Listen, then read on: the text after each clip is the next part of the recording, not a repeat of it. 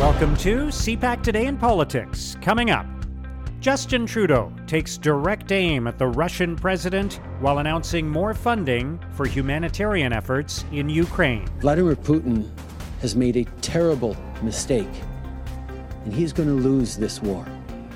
He's going to lose this war because the ferocity and strength and resolve of the Ukrainian people defending their territory is inspiring us all. The Prime Minister's security advisor warns domestic extremism in Canada is here to stay. There were several factions there in that crowd, and that the people who organized it, you know, did, she said, intend to come and overthrow the government. And Jean Charest makes his run for the Conservative leadership official with an announcement from Patrick Brown expected on the weekend. Welcome to this leadership campaign for the Conservative Party of Canada and for the future of Canada.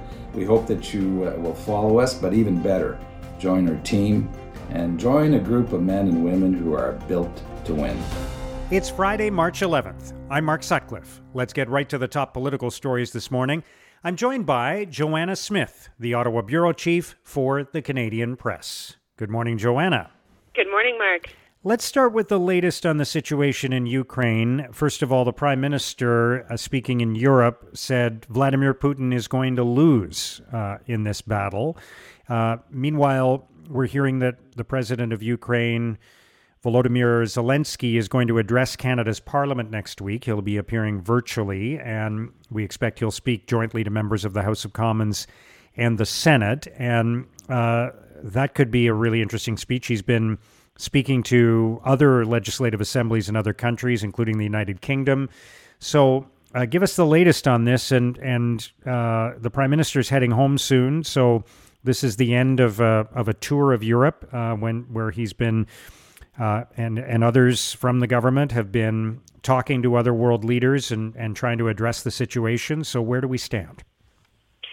So that's right. So he was in Poland yesterday, the the fourth country. He had been in London, England, and then he went to Latvia, and then to Berlin in Germany, and then yesterday he was in Warsaw, and there he was appearing with the Polish president and, and made this sort of pronouncement that uh, Putin has made a terrible mistake and he's going to lose the war. Uh, he says he's going to lose this war because of the ferocity and strength and resolve of the Ukrainian people defending their territory says it's inspiring to everyone, um, and because our, our resolve as friends and allies of Ukraine can't allow Putin to to succeed in this, and says he's targeted civilians now, and and he will pay for it. So, you know, I think there's been a lot of analysis about how that is probably likely to be the outcome, but a lot of question marks and concerns and anxieties around when that would happen and and exactly how and, and how much destruction uh, falls between this point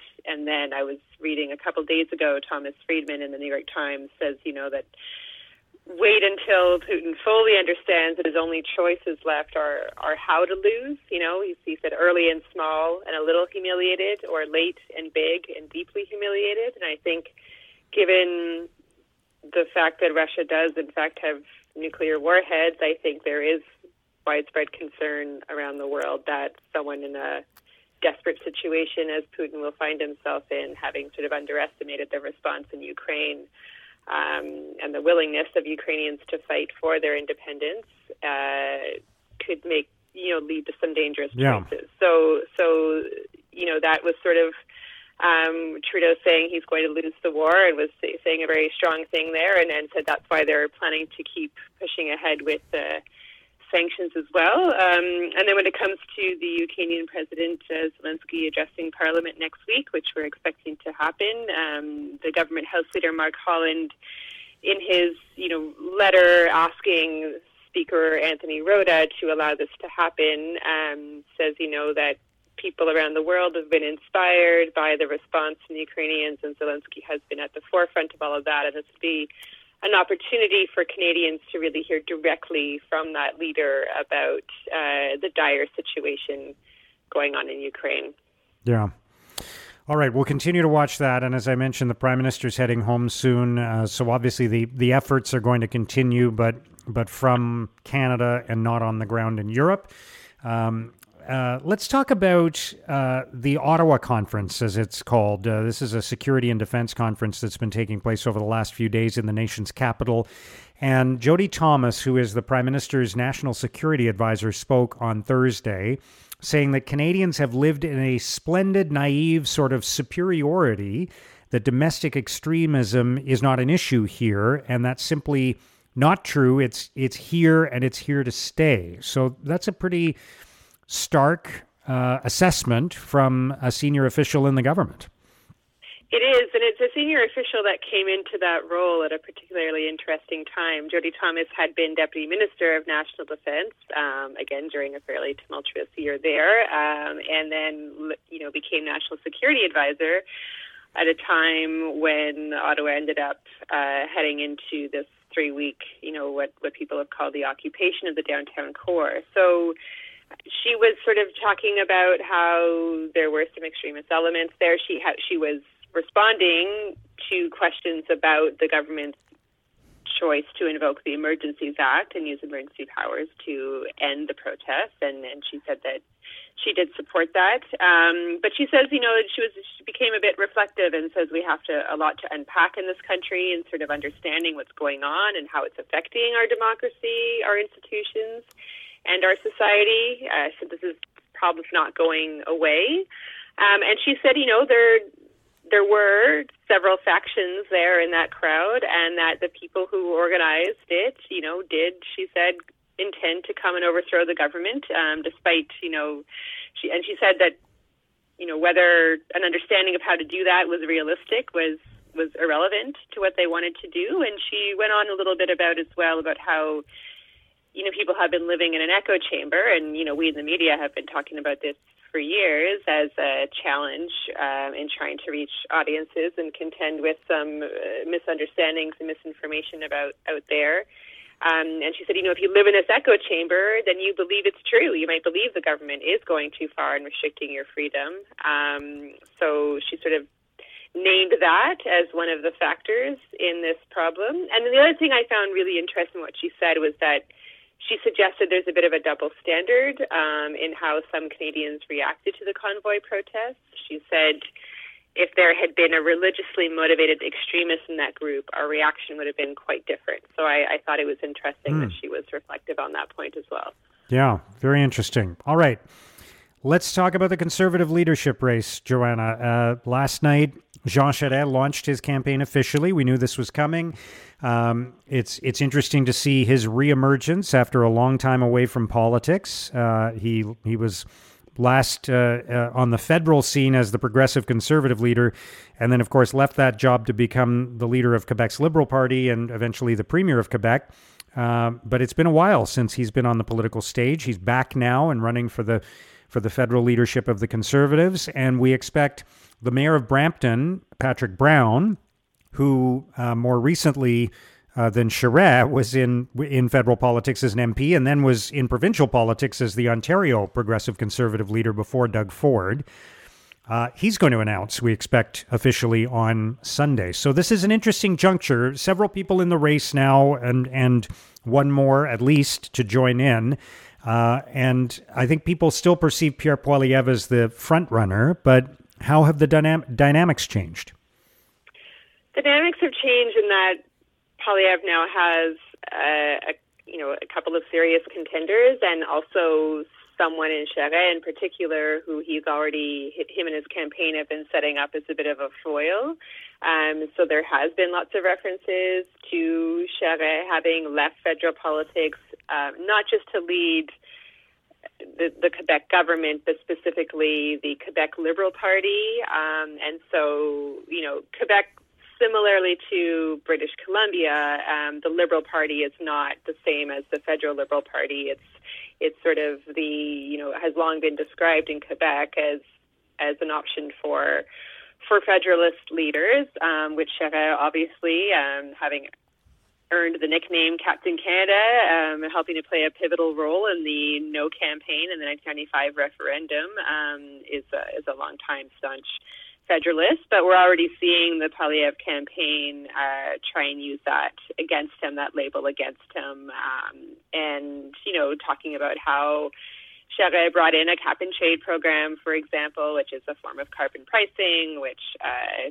conservatives uh, are not always on board with. Um, and so we're seeing this dynamic play out already. The other thing that we're starting to see in the races is discussion of Bill 21, which is the secularism law in Quebec. And um, Brown, before he, long before, uh, started talking about you know, running for leadership of the federal Conservative Party, had already been leading the charge among some city councils to raise money to oppose it. Um, we know that under former leader Erin O'Toole, there had been some disquiet in the caucus over his sort of um, stand back, it's a Quebec issue to sort out uh, position um, and tensions there between those who wanted him to do more and take a stronger stance against Bill 21 versus members of the Quebec Tory caucus who, um, you know, believe that doing so would be meddling in Quebec affairs. So it was really interesting the past couple of days to see Charest come out in opposition to Bill 21, um, but not come out swinging in the same way that Patrick Brown has, um, to sort of argue that he's speaking from a place where he understands Quebecers and the anxieties that led to the creation of Bill 21, but that if it goes to Supreme Court, then he'd be ready to intervene. So um, already just some interesting dynamics, and uh, you're right. I think Pierre Poilievre is still seen as as uh, the front runner at this point, but uh, we're now heading into several candidates, and I think you know whenever there's bunch of serious candidates with really interesting ideas. It's it makes for a really dynamic race, um, and it'll be really interesting to see how this plays out. Yeah.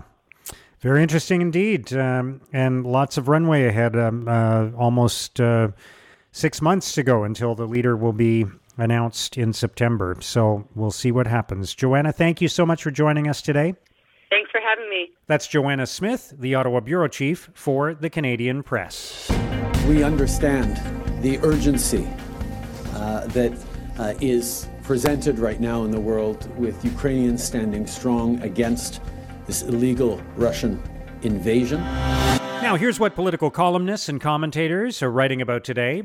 In the National Post, John Ivison argues Justin Trudeau should spend on making Canadians feel safe and united. Ivison writes were Trudeau to call to ask for advice on a winning political strategy, I would suggest he pledge to increase defense spending to NATO's target of 2% of GDP within three years, promise to fix the sclerotic military procurement process, and update our security apparatus to reflect the dangerous new world in which we find ourselves. You're never wrong when you do the right thing. And Canada has been too complacent for too long about its own defense. At iPolitics, Alan Freeman writes that Canada is shrinking its military responsibility. Freeman writes Despite our relative isolation and good fortune, Canada has a role to play in defending democracy and civilized life. Yet when it comes to fulfilling these responsibilities, the war in Ukraine points out a shameful fact. Canada has been shirking for years, happy to cheap out on defense spending hoping that nobody will notice. Assessing is easy. Actually, deciding to spend the money and following through is completely different. It's something we've shirked for too long. In the Toronto Star, Althea Raj argues Jean Charest is making a calculated bet with a tough line on Quebec's Bill 21. Raj writes Quebec MPs have long insisted the federal party should stay out of the debate, seeing the fate of Bill 21 as a decision reserved for Quebecers. Conservative MPs from Quebec have argued that any position on Bill 21 other than non intervention could cost them their seats and hand over whatever future gains they hope to make to the Bloc Québécois. With Bill 21, Charest sacrifices that flank to the Bloc, possibly sacrificing Quebec MPs as well. It seems he's judged the gains in the rest of the country are worth it. Now, here's what's coming up on today's political agenda. The Prime Minister will hold a news conference before returning to Ottawa from his European trip. NDP leader Jagmeet Singh will attend a meeting with Surrey area MLAs before taking part in a question and answer session with students from an elementary school in Burnaby, British Columbia. Defense Minister Anita Anand will give a keynote address on the final day of the Ottawa Conference on Security and Defense. Treasury Board President Mona Fortier will provide an update about support for Ottawa businesses impacted by the convoy demonstrations. Northern Affairs Minister Daniel Vandal will make a virtual announcement about support for community job and infrastructure developments in Nunavut and in Vancouver. Fisheries Minister Joyce Murray will make an announcement about the Blue Economy Strategy. And that's CPAC Today in Politics for Friday, March 11th. Tune into Primetime Politics Weekend on CPAC for coverage of all the week's events. Our podcast returns Monday morning. Have a great weekend.